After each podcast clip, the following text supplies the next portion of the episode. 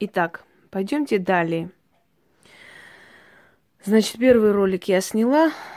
Пока загружается, да, давайте пойдем дальше. Я пока как бы вам прояснила бытовые моменты такие, эм, связанные с нашей работой. А теперь давайте моральный аспект обсудим. Это черное зеркало из обсидиана.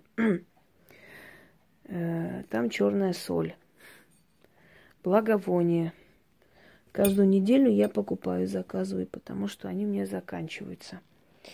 Потому что нужно почитать духов. Мне нужно хотя бы через день водку брать, потому что нужно почитать духов. Мне нужно мясо оставлять, мне нужно оставлять монеты, мне нужно оставлять определенные вещи, мне нужно откупаться, мне нужно кому-то подарить деньги, помочь, отправить, мне нужно э, оставить деньги кому-то и так далее. Это откуп. Если ты ничего не отдаешь, тебе ничего не дают. Боги любят шедрых, и шедры вознаграждают. Учтите это. Можно никому ничего не делать, сделать вид, что ты откупаешься, но ты за это потом получишь. Алтари. До 40 лет адская жизнь. Ад, ад покажется детсадом рядом с нашей жизнью. Э, после 40 уже, ну, ближе к 40 уже все это успокаивается, в русло как бы это все входит. 40 лет это определенная цифра, это очень роковая цифра, поэтому не отмечают 40 лет. 40 э, лет Вселенная определяется забрать человека или оставить. Для нас смерть трагедия, для Вселенной смерть избавление. Если человек ну, не может жить, не справляться с этой жизнью, то вселенский разум понимает, что не будет мучить эту душу, заберет просто на покой, да и все. Так вот, эм, стабильность определения где-то вот ближе к 40 и после наступает видение. Во сне можем попасть в какие-то воронки временные. Во сне можем кричать так, что сорвем просто сердце, сердечный клапан. Ощущение, что мы не можем встать. Ну, сонный паралич это называется учеными, да, вообще нападение. Это нападение, кто на себя это почувствовал, тот никогда не, не путает с каким-то параличом и прочим, прочими как бы терминами науки. Нападение, резко хватают тебя – могут схватить за ноги. И причем ты чувствуешь приближение, ты всегда это чувствуешь. Это случается, когда ты совершаешь какую-то ошибку. Это случается, когда ты помогаешь человеку, внутренне понимая, что не надо было бы помочь. Мы не за все беремся, дорогие мои. Это дураки только показывают, что не то делают, и это делают, и так делают. Для того, чтобы снять рак с человека, я должен тысячи раз подумать. А не заслужил ли этот человек этот рак? А вдруг я расплачусь за это? И не только я так думаю. Все, которые в ремесле, так думают. Эм, скажем так, мы ничем не чураемся, мы ничего не боимся, у нас полное бесстрашие, но в то же самое время есть страх за близких. Вот именно поэтому многим ведьмам не дают ни семьи, ни детей, чтобы они не переживали, не боялись их потерять, понимаете? Не боялись то есть, когда тебе нечего терять, когда ты одиночка, да ты на все пойдешь, и тебе как-то параллельно. Ты многое можешь сделать. Но когда у тебя есть ребенок, ты думаешь, возьмусь я за это или не возьмусь. За миллионы не возьмусь за это. Потому что я знаю, что потом это будет вылиться расплатой. Моя работа в хосписе, которая дала очень много мне, я научилась отличать, я научилась познавать распознавать силу смерти я научилась распознавать по запаху, по ощущениям, доброе это, злое это и прочее. Если мы некоторое время отказываемся, не берем, отдыхаем, прохлаждаемся, нас наказывают. Вот это удушение и нападение, это не то, что страшно. Я, я у меня столько лет работы, да. Ну, как бы вам объяснить? это состояние весьма омерзительно. Ты лежишь, и ты чувствуешь, сейчас на меня нападут. Всегда чувствуешь, что сейчас будет нападение, что-то сейчас случится, вот, и ты боишься шалахнуться. Э, внезапно резко хватают тебя за ноги или за что-то еще. Очень сильно физиологически ты чувствуешь это. Это необъяснимо Тебя схватили, тебя действительно схватили, вот просто как в тиски. Тебя схватили в тиски, потом кидается, начинает душить. И обычно я, как сказать, ну, рот открываешь, но голос не слышно, ты не можешь ничего сказать, парализует тебя полностью. Когда твое тело тебе не подчиняется, становится страшно. Ты, я обычно шепчу, я говорю, уходи. И он уходит. Это мне предупреждение. Я одно время очень хитро, как мне казалось, очень великую мыслю придумала. Я переворачивалась э, на живот и как бы спину выставляла. Думала, что это меня спасет от этого всего. Нет, кидались на спину, давили на спину. И бывают моменты, когда ты знаешь, что в комнате ты не одна, и у тебя такое ощущение, что вот сейчас из какого-то угла кто-то что-то скажет. Дорогие друзья, как мы живем, вы жить не сможете. Эм, лучше работать на заводе, прийти спокойно поспать, радоваться, пойти на природу с друзьями, эм, чувствовать веселье жизни, не заниматься чужими бедствиями, проблемами, сутками, сутками, сутками, сотни, сотни, сотни проблем – и все ждут, и все обижаются, и все просят. И всем надо срочно, и всем надо сейчас. И никто не, не, не считается с тем, что ты уставший, что у тебя нету сил. Если ты берешься помочь, ты должна вести этого человека. Ты ведешь этого человека. Ты э, как бы объясняешь, что делать этому человеку. Ты будешь говорить, как надо делать, чего не надо делать. Никаких э, моральных, знаете, речей, никаких успокоительных таблеток, никаких э, часовых там э, вытираний соплей и э, прочее, прочее. Спокойно, четко, хладнокровно. Если вы будете вникать в проблемы людей, вы сойдете с ума. Вас ненадолго хватит. Это как врачи. Врачи перед операцией стараются с пациентом не входить в такие близкие отношения, не вводить дружбу, потому что дрогнет рука. Нужен холодный разум. Для меня это должна быть работа. Вот мне дали фотографию человека, попросили, оплатили мою работу и сказали, пожалуйста, помогите. Я говорю, хорошо. Но при всем этом это не тот случай, когда говорят, клиент всегда прав, потому что у меня нет клиентов, у меня есть люди, которые ко мне обращаются. я услуг не оказываю. Я не служу никому. Если человек перейдет грань, за его деньги я могу ему такое налепить, что он до конца жизни не забудет. Оплачивая наш труд, это не значит, что вы берете нас в рабство и в услужение. Вы должны уважать нас. Только таким образом вы можете добиться от нас помощи, увидеть и ощутить. Понимаете, это вообще не говорит об этом. Это не купи-продай, я тебе спички, ты мне там кланяйся. Нет. Так вот, холодный разум.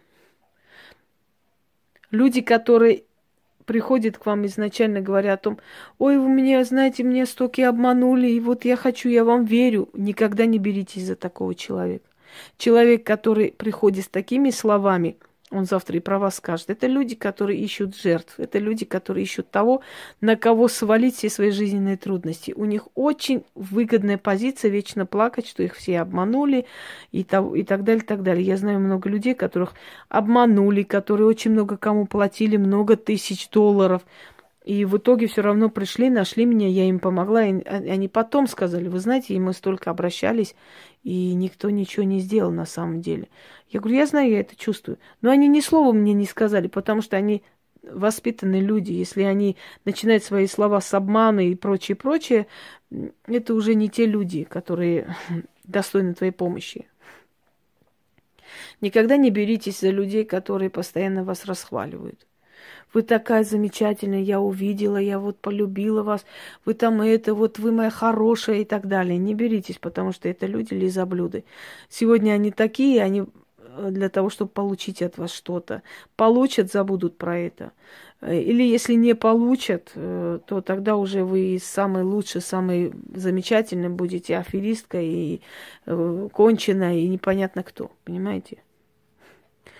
Люди, которые без предупреждения вам звонят в час ночи, жалуются на свою жизнь, никогда не берите таких людей. Это просто даже не вампиры энергетические, это энергетические маньяки. Они будут вечно вам звонить. Я хочу броситься, я хочу умереть, помоги. Кто хочет броситься умереть, тот никому не звонит и не пишет, идет и делает. Хладнокровно и спокойно. Вы никогда не должны давать слабину, от вас должны получать силу.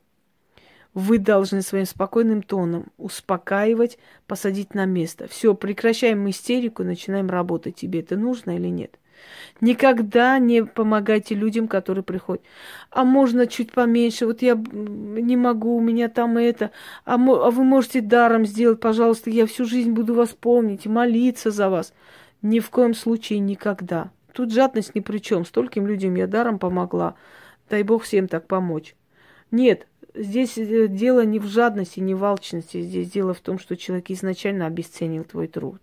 То есть он сказал, что ты можешь и даром сделать, и в этом ничего сложного нет.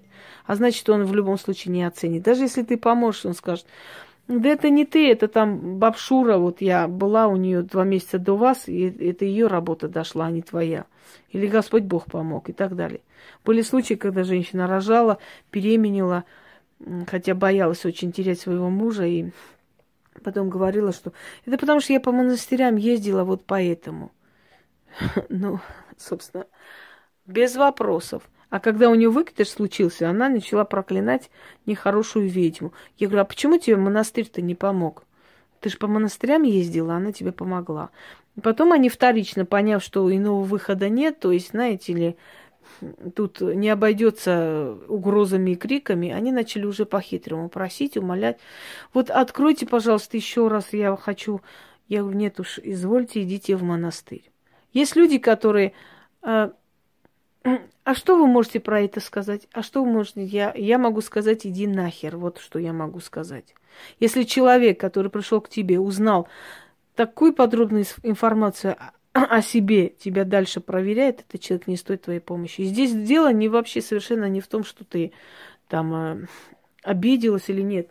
Здесь дело в том, что человек который узнал такие подробности шокирующие, которые ну просто ты знать не могла, и после всего этого еще продолжает это делать, такие люди недостойны ничего. А вы можете вот мне сейчас что-нибудь сделать, что я почувствовала, что вы что-то умеете? Я говорю, могу, могу вас послать далеко. Я грубая, я нехорошая, да, я такая.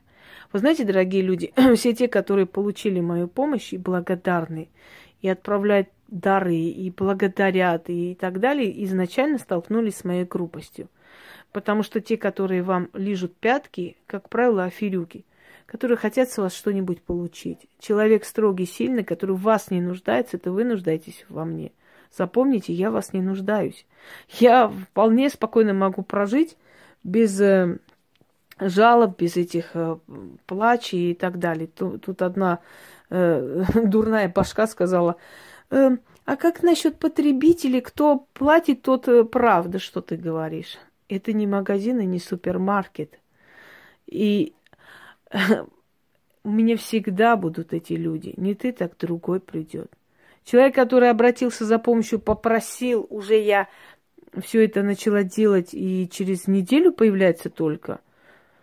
Я никогда не пишу, не напоминаю. Вы должны мне что-то я уже закончила работу оплатить. Никогда, ни разу никому не напомнилось, хоть кто-нибудь скажет, что я хоть раз сказала, нет, абсолютно. Я просто беру, переделываю, закрываю эту работу и убираю все.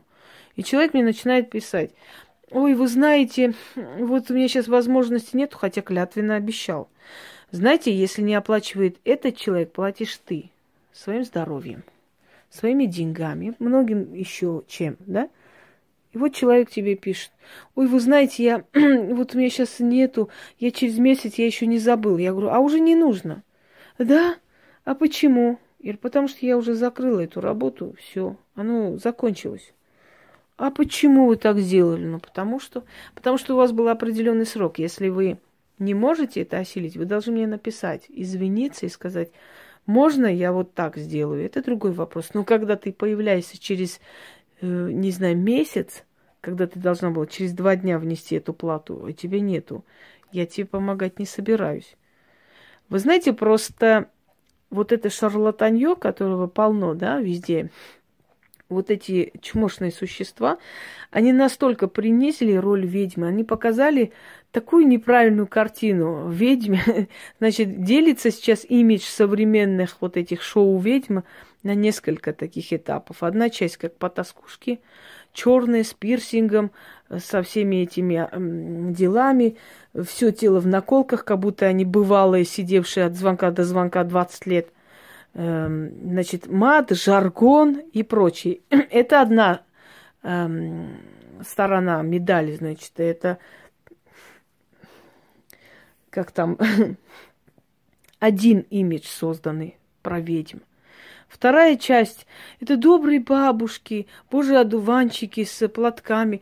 Здравствуйте, да мы только да от Господа Бога и Пресвятой Богородицы, и мы да все делаем да э, без грехов. Это вторая часть. Вот это, это второй момент, второй вариант тупости, якобы ведьмы вот такие вот.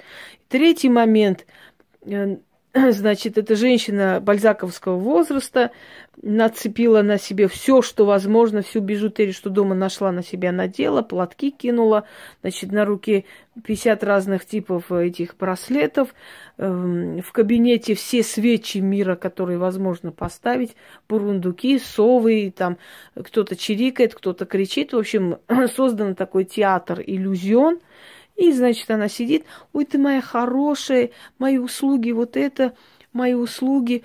Вы поверьте мне, я вот хорошо гадаю, вот, вот даже вот погадала, вот этому сбылось, вот посмотрите, вот мои услуги вот только стоят, вот это стоит, стопроцентные гарантии дают и так далее. И это вот третий абсурдный образ ведьм, который создано, да, в современном мире. И человек, который посреди ночи, в 2 часа ночи звонит тебе, он, наверное, думает, что ты сейчас будешь от счастья плясать. Ой, как я счастлива, наконец-то хоть кто-то появился, хоть какая-то копейка. Уважаемый, если вы в 2 часа ночи мне звоните, не надейтесь, что я когда-нибудь в жизни вам помогу. Изначально нет уважения ко мне, значит, не будет уважения к вам далее. Человек, который приходит и говорит, вот я на вашем месте бы так ответила, а вы грубо и так далее. Я говорю, на моем месте ты в жизни не будешь. Если ты дальше продолжишь, значит, будет еще хуже. Помните это сваха Ханума? Ой, да, Ханума, которая сватала князю жену Гулико и сказала, что моей Гулико 25 лет. Ну, всего-то, говорит, Гулико там 40 с чем-то. Погоди, погоди, ты же сказала, что 25, а ты со мной не спорь, иначе больше будет. Ну вот, а ты со мной не спорь, иначе хуже будет. Вот в чем дело. Образ ведьмы настоящий, дорогие друзья, это уставшая женщина, которая всю жизнь отдает работе, служению этому культу. Это простой человек, но в то же самое время строгий человек. Это человек, который знает четко ясно, что хочет, э, знает, как это сделать,